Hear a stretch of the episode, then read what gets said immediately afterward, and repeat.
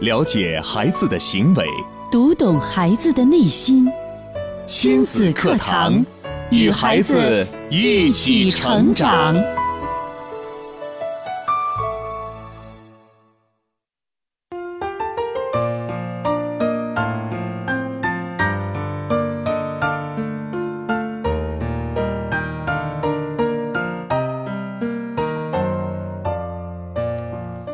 听亲子课堂，做智慧父母。欢迎收听以心理学为基础的专业亲子教育节目《亲子课堂》，我是主持人袁明阳，我是主持人吴化。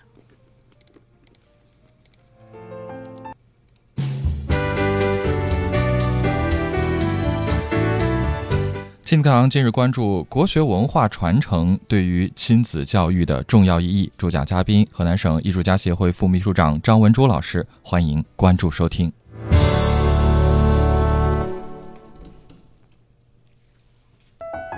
好，节目开始，首先请出张老师。张老师，您好。大家好。好，呃，我们的祖先呢，创造了光辉灿烂的文明，为世界文明的发展做出了巨大的贡献。在康熙以前，远到汉唐，中华民族一直都处于世界的领先地位。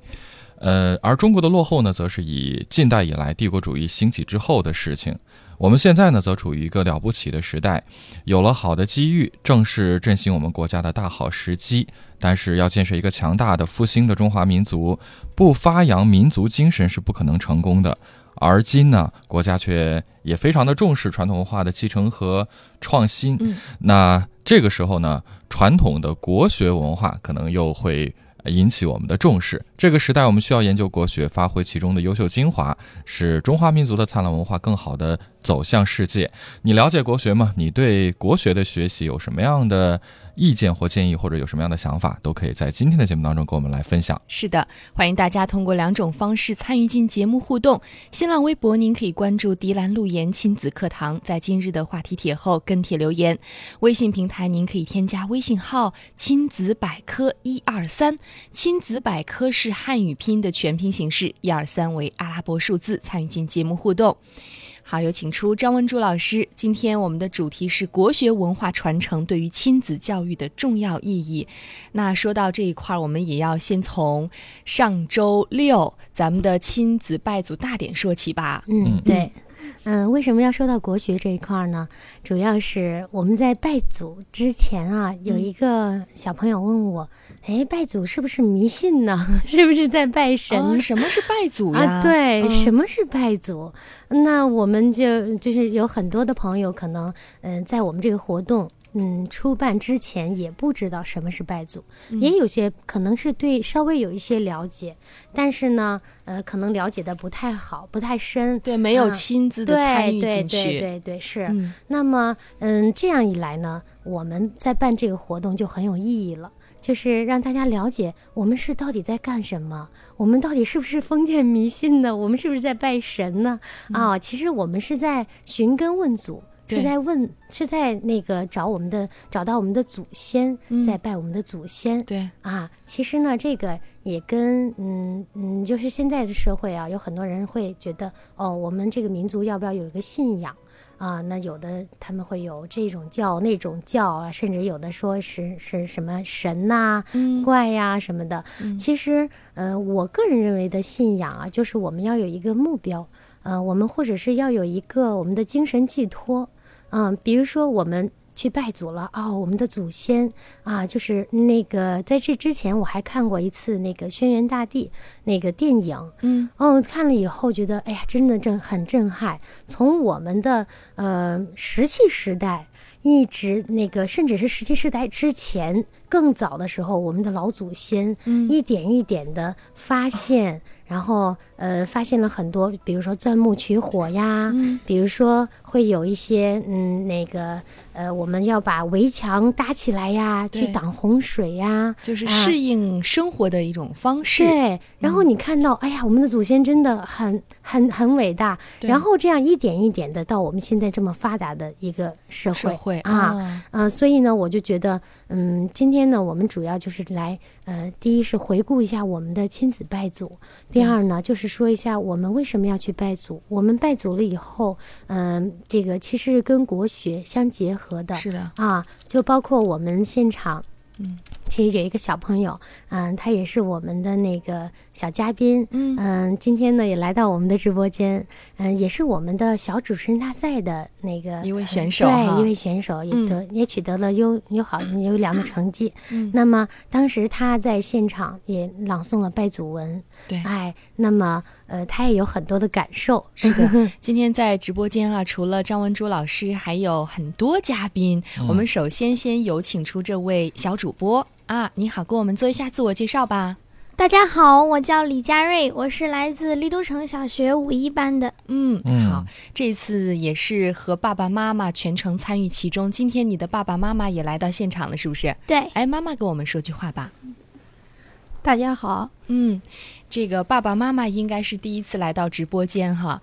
啊，是的，我觉得内心现在应该是非常的激动的，并且刚才听赵文珠老师介绍，您的女儿在这次亲子拜点活动当中，呃，也是全程参与，并且是朗诵了其中的拜祖文，是吗？啊，是的，哦，是。的，哎，来，请小朋友先说说你的这个感受吧。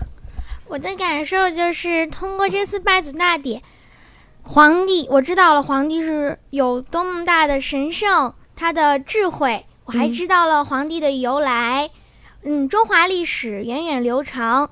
我我很庆幸我是一个炎黄子孙，我我很希望我们的这个亲子课堂的亲子拜祖仪式可以一直持续下去。嗯，之前有，你现在多大了？十一了，十一岁，就是在这么多年有没有参与过类似这样的活动？爸爸妈妈也可以说一下，有没有？没有第一次，真的是第一次。嗯虽然平时会经常带孩子出去玩儿，对吧？啊，但是像这样的亲近国学经典，或者说是亲近我们历史传统文化的一一次这个游行，应该是第一次。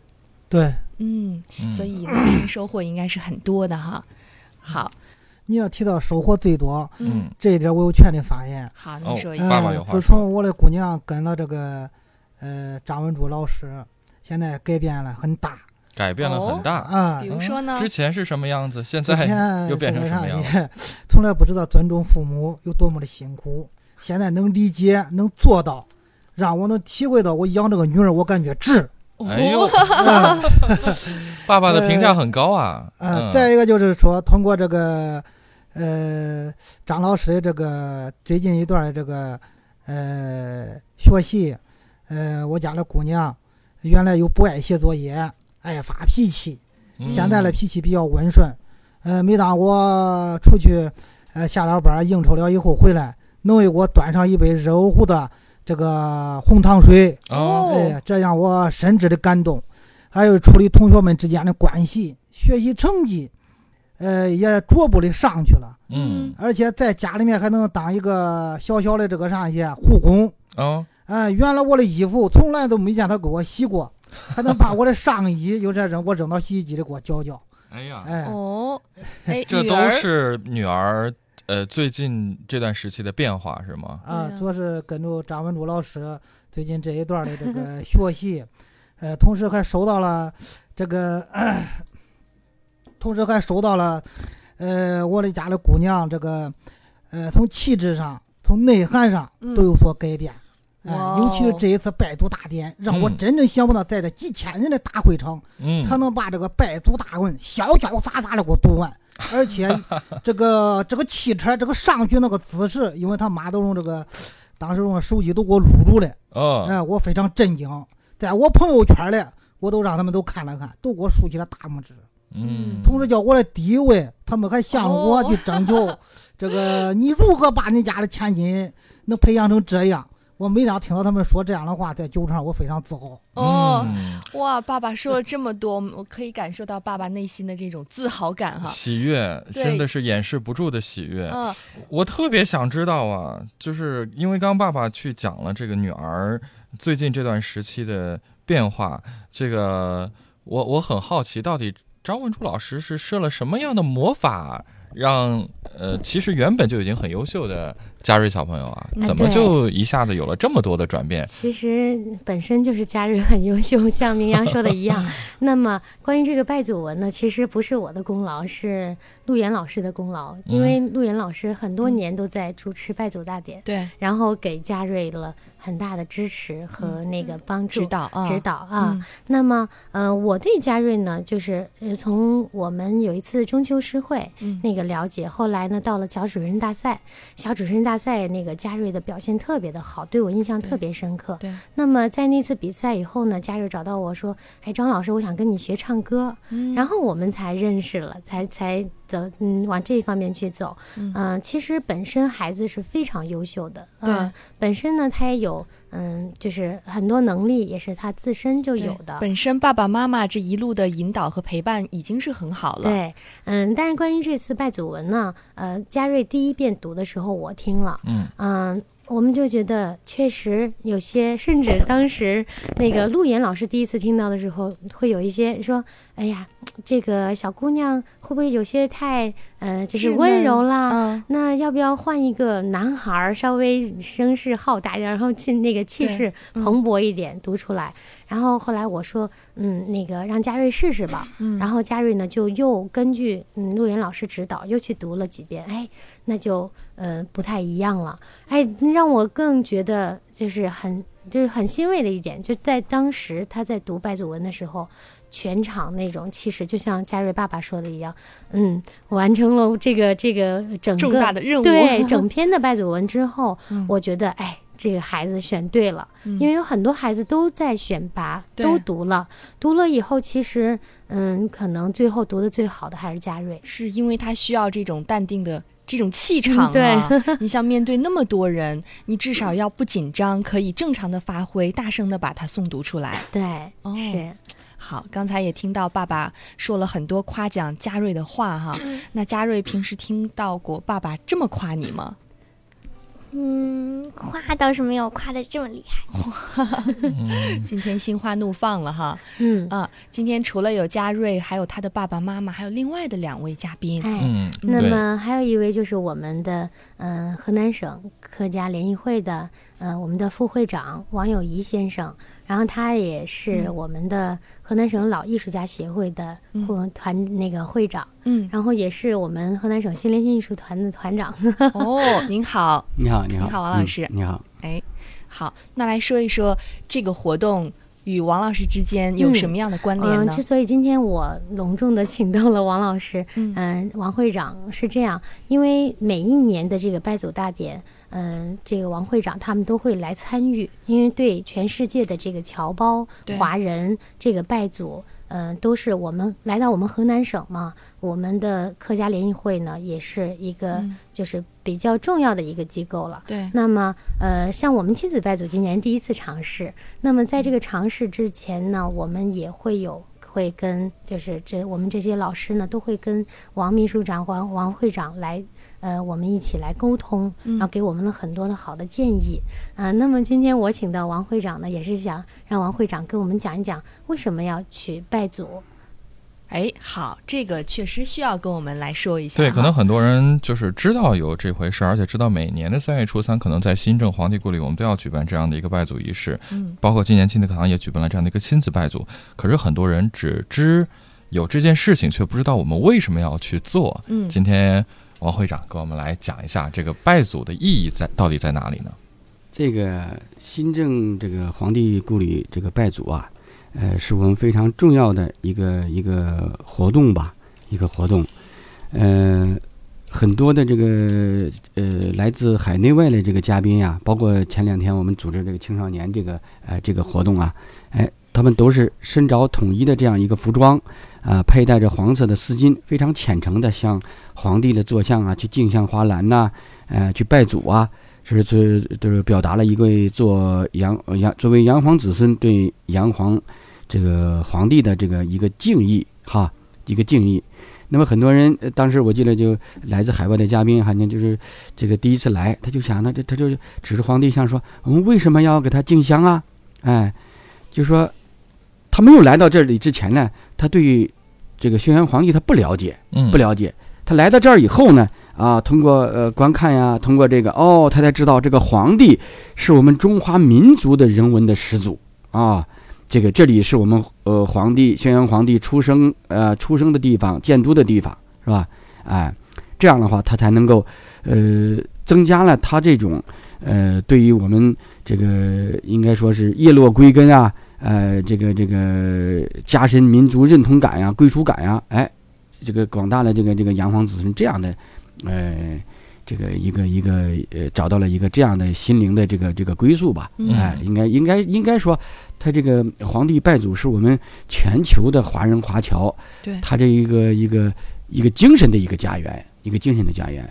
那么作为那个张老师他们这儿组织这个孩子们去呢，我觉得意义就更加的重大了，是吧？更加更加重大了。就说很多很多这个现在的这个学生的这个家长对孩子的教育啥，你你你呃就呃你念你多少多少书啊，去上多少多少培训班呀、事实上，他只重了只重了一方面的这个对孩子的这个培养，是吧？培养，实质上最重要的，我觉得哈，那不仅要读万卷书，还要行万里路。嗯，更重要的还要领略我们中华的传统的文化，是吧？传统的文化，因为你这你当为当于一个青少年来讲，呃，他连自己我们的老祖宗的我们的出生地，或者说我们的祖先的这个历史是文化，他不了解。嗯你能说他能够长大以后，他能够有这种呃这个这个呃爱国之心呀、呃，或者是呃能够成为一个非常优秀的人呐、我觉得这个呃应该说都最起码来讲不了解我们的传统文化，不不能。只挂在口头上。哎哎，对对对，他不嗯，呃，就是说不算是一个非常完整的一个人格的这个一个培养吧，嗯是不是？你比如说我们这个习总书记，呃，他就强调要培育和弘扬社会主义核心价值观。这个讲的什么呢？我我自己的认为，它就是就是立足于中华传统文化，传统文化是不是？哎，如果说你隔断了自己的精神命脉，把博大精深的中华文化它给割裂开，是不是？嗯，这个你就没没有根基了。作为一个民族来讲，你没有信仰，没有根基了，对吧？哎，包括我们现在的社会也是，大家都讲呃讲，哎呀，现在社会上一些现象怎么怎么样了啊？觉得大家没有没有呃没有什么什么呃这种呃什么道德规范啦，嗯没有什么什么呃哎，这个说说到底是什么？我觉得说到底还是你这个从这个心目当中从根儿上的来讲，它就是一一一种人的这个精神的支撑的一个培养，一个精神的一个培养，嗯是吧？哎。嗯好，好，感谢王秘书长哈。刚才听了他介绍这么多，其实我是挺有感触的。我觉得我们作为美，作为中国人，都应该了解这段历史，都应该记住我们的根所在在哪里，并且很好的去传承下去。是，嗯，呃，因为生活中我们都知道，这个去祭拜自己的这个长辈啊，已经故去的亲人，是我们都可以去认同的。但是嗯这次的皇帝故里的拜祖，去祭拜这个人文始祖皇帝，我觉得他其实是一个。由家庭优良文化的传承到社会文化传承的这样的一个延伸，一个提升。呃，当我们真正意识到这个中华民族的人文始祖皇帝是我们中华民族呃所有人的共同的祖先的时候，这种认同感会指引着我们去。呃，实现我们心中共同的目标和夙愿，呃，也谢谢王会长给我们呃进行的这个解析啊。这样，我们来进一下广告，广告之后呢，我们还有更加精彩的分享。听到今天的这期节目，您有什么样的感触？也可以通过两种互动方式继续跟我们来互动。或者是您那天有没有参与其中，有什么样的收获呢？也欢迎大家通过微博和微信参与进来。新浪微博是迪兰路言亲子课堂，在今日话题帖后跟帖留言。微信平台添加微信号“亲子百科一二三”，亲子百科是汉语拼音全拼，一二三为阿拉伯数字，加关注就可以了。最权威的心理学理论，最实用的亲子教育方法，尽在以心理学为基础的亲子教育节目《亲子课堂》。让父母轻松读懂孩子的说明书。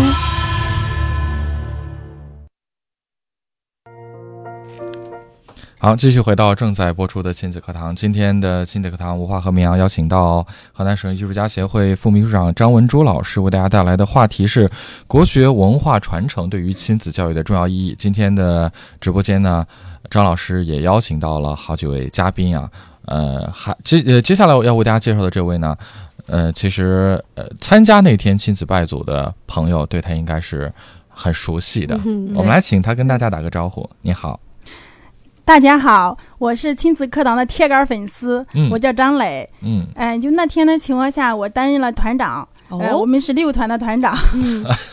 啊。呃，当时听到那个亲子课堂要组织那个拜年，呃，拜祖，呃，大年的时候啊，拜祖大年，嗯。有点激动啊，有点紧张，因为第一次，嗯。啊呃，当时就报名做了志愿者。嗯，就是说那天的情况下，我我特别就是说，哎呃，挺激动的，嗯而且更多的是有种责任。嗯、因为我想呢就是说，不能出任何的差错，一定就把这个团带好。嗯也是第一次担任这样的一个职位。是第一次担任，嗯嗯、又紧张，嗯、又有更大的责任，就是说，呃，嗯想把这个团嘛，呃，带好它。当时那个团多少人？六十个人，六十个人，包括孩子和家长，一车算是嗯嗯嗯，啊。然后在这个过程当中，怎么样？顺利吗？辛苦挺吗？有没有遇到一些就是让你觉得很难处理的事情？没有没有，嗯呃，他们都很配合，嗯尤其那小宝宝们，啊呃，一说去那个拜祖了，他们都可高兴了。嗯呃，在车上，呃，非常非常高兴。然后他基本上没有说，呃，有有什么呃问题。嗯。呃呃，我想，嗯。对我想这些就是所有参与进来的都是我们亲子课堂的热心听众，对所以大家好像都带着这样的一种使命感一样。是我得跟大家先稍做一下解释啊，嗯。就是我们这一次的活动的组织呢，用了一个比较创新的形式啊，就是让听众朋友自发的去组织，所以就有了我们这个张磊所讲的这个团长的这样的一个职务。其实这些团长都是我们呃听众自愿报名，然后最终呢，每个团长负责一辆大巴，然后整个行程的安排，包括在车上，包括在整个拜祖的活动，包括结束，把大家送回到这个原地，整个都是来团长全权负责的。呃，我觉得通过这件事情，最后的结果，当然像张磊所说，其实是挺顺利的，而且我们也觉得，呃，可能。作为志愿者，作为团长的张磊，你要比那些仅仅只是参与了活动的人，应该有不一样的收获吧？嗯、是的，呃，因为当时我就是呃，怎么说呢？就是我担任团长吧，我都是看到那些孩子们啊，嗯呃精气神儿，呃，那那气场。呃，即使那个汗珠顺着脸颊都流淌下来了哈，没有一个拖后腿的，嗯，真叫人感动。你当时是怎么就想着要去报这个名当团长呢？因为我记得您是有两个孩子都参与了，是吗？嗯，是还是孩子，呃，孩子支持我，孩子支持你，是孩子提出来说：“妈妈，要不你去报名吧？”是这样吗？呃，是的，我回我看到这个微信的情况下，嗯。呃，就是说我都那个当时听广播了哈，然后我我给孩子说了，因为我们家是比较民主的，呃，嗯什么事儿都要给孩子商量一下，呃，因为也需要同样他需要他们的帮助，嗯，呃，如果说要是孩子要不配合的情况下，你啥也干不成。对，因为我想，可能很多家长说：“天哪，我自己带着孩子就很难搞定了，更别说我要去管六十多多个人的整个团队。那如果是自己的孩子都照顾不好，哪有精力去管那么多呢？嗯，所以，所以孩子给你的支持，你觉得很重要。是孩子给我支持很重要，嗯他，嗯，呃基本上就是说不用我管，而且还帮我还帮助我，嗯。呃，就是给那个车上的人发水啊，哎、还有照顾小朋友，嗯。哎、他我挺我挺欣慰的，对，他主要是还是跟他亲子课堂有关系哈，因为他一直就是说跟着张老师，嗯。呃，一直在悦达礼盒，嗯。呃，学这个那个叫话剧，嗯。哎，一直就是跟着张老师他的理念，呃，从自从跟了张老师学这个呃合合唱哈，他就是俺牛，尤其是俺牛变化特别特别的大，嗯、就是说作业从来不用操心，因为、嗯因为他就是当时他报名的时候，他都说，呃，妈妈你你听着点儿亲子课堂啊，呃如果报名的情况，你第一个给我报名，我那你的作业怎么办？你要去上那课外班儿，嗯他说没事儿的，妈妈，我都我肯定能完成的。所以说呢，有些时候就是说，有的时候家长会担心说孩子会不会出去玩啊？那这个放假了，周末还不如在家上个班啊，去去把作业给搞完，会担心影响到孩子。反倒反倒其实张磊的孩子却因为有这样的一个活动可以去参加，自己主动的提出说作业妈妈不用担心，对，我可以完成。了。呃，主要是还是孩子的兴趣，他感兴趣，他会合理的去把这个时间去安排一下。嗯，嗯，嗯，好，这是听到张磊说这么多，我们也是感觉到很开心、很感动哈。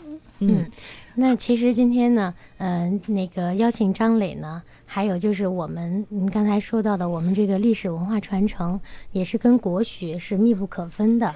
那张磊呢，他也一直在，就是我们平时在呃接触到的时候，他都会跟我说啊，我在学国学。然后我学国学呢，哎，对我的孩子呀，我也跟他一起来读，我也让他来读。那么对于他来说也有很多的呃帮助。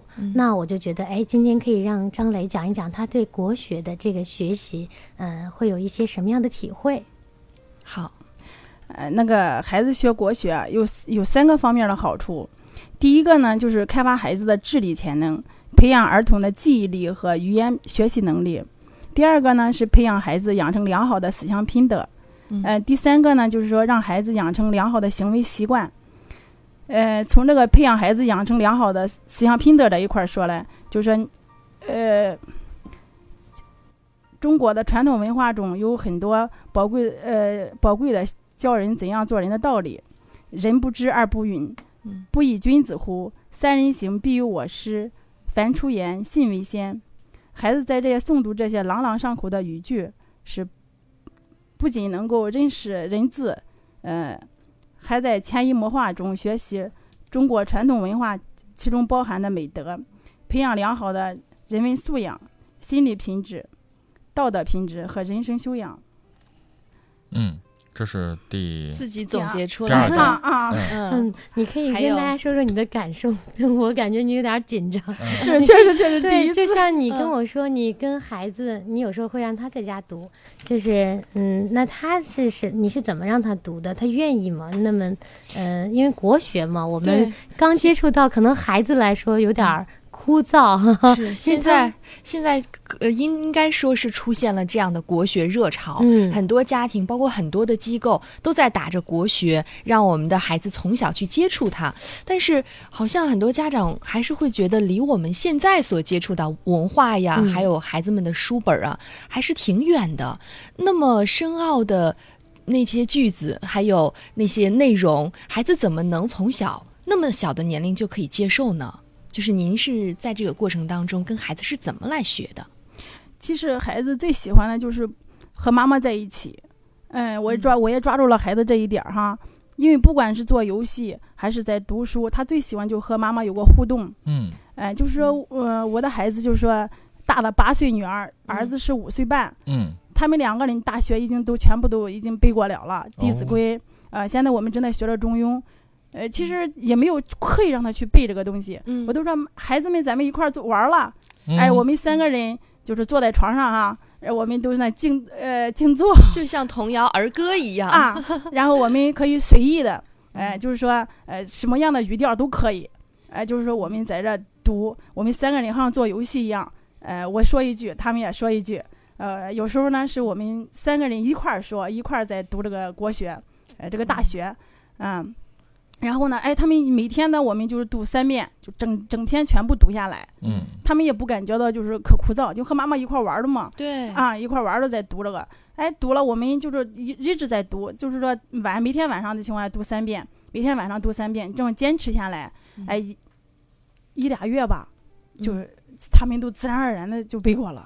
所以想让孩子去接受的话，我觉得首先您也付出了很多，因为您是带着他陪着他们一起来读的，一起来学习的，是是，所以我想这应该也是一个基础吧。嗯，就是千万不要说这是孩子学习的事情，跟父母没有关系。对，父母把他呃亲亲就是身体力行的做到了，陪伴孩子一起来进行了，其实就是一个过程，润物细无声。嗯。嗯，还有一些呢，呃，家长也也曾经问嘛，说那个我们要学这些东西，特别是国学，这么难理解，我们有没有必要讲给他们什么意思？其实我们的感受哈，你看周教授和迪兰老师也都讲《道德经》，也都讲了那么久，对嗯，有些东西我们自己是呃解释的可能不太正规，或者是意思不太理我们解的会用我们主观的经验去啊。嗯那么其实国学呢，就是像那个刚才张磊说，他就是直接让孩子去读。人家说读书百遍，其义自现，就是这样。那他读的过程中，其实他可能不太了解，不太明白这是什么意思，甚至呢，有的时候，哎，嗯、这个对他的帮助就是，哎，有的时候他可能上了初中了，上了高中了，哎，课文里面有这一句。哎，那么我现在再去理解，可能跟我原来理解又不一样。我对这个的呃接受能力可能又会更强。嗯而且他在读的时候，他其实会思考的，孩子也会有一些自己的想法哦，比如说啊，西孟母，择邻处，哎，什么意思呀？那我得想一想。然后有时候可能呃，父母也会跟孩子讲一讲浅显的我们、我们自己的表面意思。是我们知道这个呃国学的这些古籍里边，大多都是文言文，和现代文是白话文是有一定区别的。如果我们只是简单的，呃，做一些生硬的解释，很可能会误导孩子。可能孩子在这个熟读了这些国学经典之后，可能在人生的某一个时间点上，他会突然顿悟到这里边蕴含的这些道理。对，是你就像我我们的习近平主席啊，进嗯上来了以后，他就是很注重国学这一块儿，我们就会发现我们的大街小巷都会有那种呃国学呀，各种的画儿啊，各种的字呀，各种的嗯、文章啊，哎，其实呢。包括我们现在小学生、初中生、大学生，他们都会呃偏重于我们要回归到我们的祖先、我们的传统文化统文化上来，嗯而不是说一味的我们要去学呃那个英语，英语现在已经基本上呃要求是在淡化。对，在慢慢淡化，因为你像其实呃，在传承这些文化，呃，台湾呐、香港啊、澳门呐、其实他们很多孩子还是到现在还是写繁体字。嗯啊，可能我们去旅游会见到。那为什么他们就在传承着这个呃这个文化呢？我们的现在的很多孩子可能都不知道什么是繁体字。嗯，那么我们现在就是，呃，我们的主席就带领着我们全国的人民，嗯，所有的中国人来来做这件事情。我们嗯一定要把自己的文化给传承下去。嗯啊，嗯，一定要让大家知道哦，我们原来是以这个国学为基础，以我们的这些呃那个繁体字也好啊，甚至有的会现在还有的孩子会去了解甲骨文，这些都是我们的历史。我觉嗯得，嗯，这都是很好的事情。是我们都在重视啊，从上到下都在重视国学文化的传承和教育，但是它对于亲子教育有什么样的意义呢？张老师，嗯，你就像亲子教育哈，我们的呃，就是很多，就像刚才张磊说说的，国学里边有很多很多是直接可以拿来就是进行亲子教育的。嗯嗯，比如说，嗯、像我刚才说到的，嗯、什么西孟母呀、择邻处呀，你就要告诉孩子，哦，我们嗯、是现在住的是什么样的一个环境啊？我们嗯、那个为什么要选择这样的环境？就像现在很多家长他会说，哎，我们要上一个好的学校，其实。在上好的学校的同时，不是因为这个学校有多好，而是因为这个学校的氛围。可能孩子会觉得，哦，那家长会觉得这个学校如果孩子的风气全都是，哦，我就是以以我的那个呃好的教养或者是好的学习方法为主，那有的可能家长会觉得，哦，那有的呃学校可能会以吃喝，然后会以攀比谁家 更有钱，呃谁家更有关系什么的。那么这个也是家长要去选择的，这个就是那我们古选择国学里边就已经告诉大家国。学这些故事里面本身传递给我们的这些意义。对对，对那除此之外呢？嗯，除此之外呢，嗯，像我们现在在那个呃孩子在学习国学的过程中，其实呢，他也是对他的学习的一种促进，嗯。因为他有些孩子他可能嗯，就像我们弹钢琴啊，那有的孩子家长送来就会说，哎，我的孩子特别爱动，嗯、能不能让他通过弹钢琴静下来？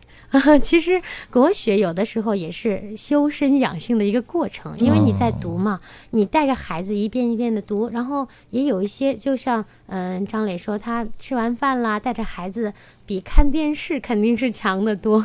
说万一，我们一起来做个游戏啊，或者是我们一起来呃，就是读一读经典。读的过程中，我们也是一种修身养性的过程，嗯然后也促进了你跟孩子的这个关系，甚至有很多道理，可能你在跟孩子读的过程中，你也悟出来了，而且呢，孩子也会哎。哦，这句话好像他如果大一点，他也会有一些呃感受。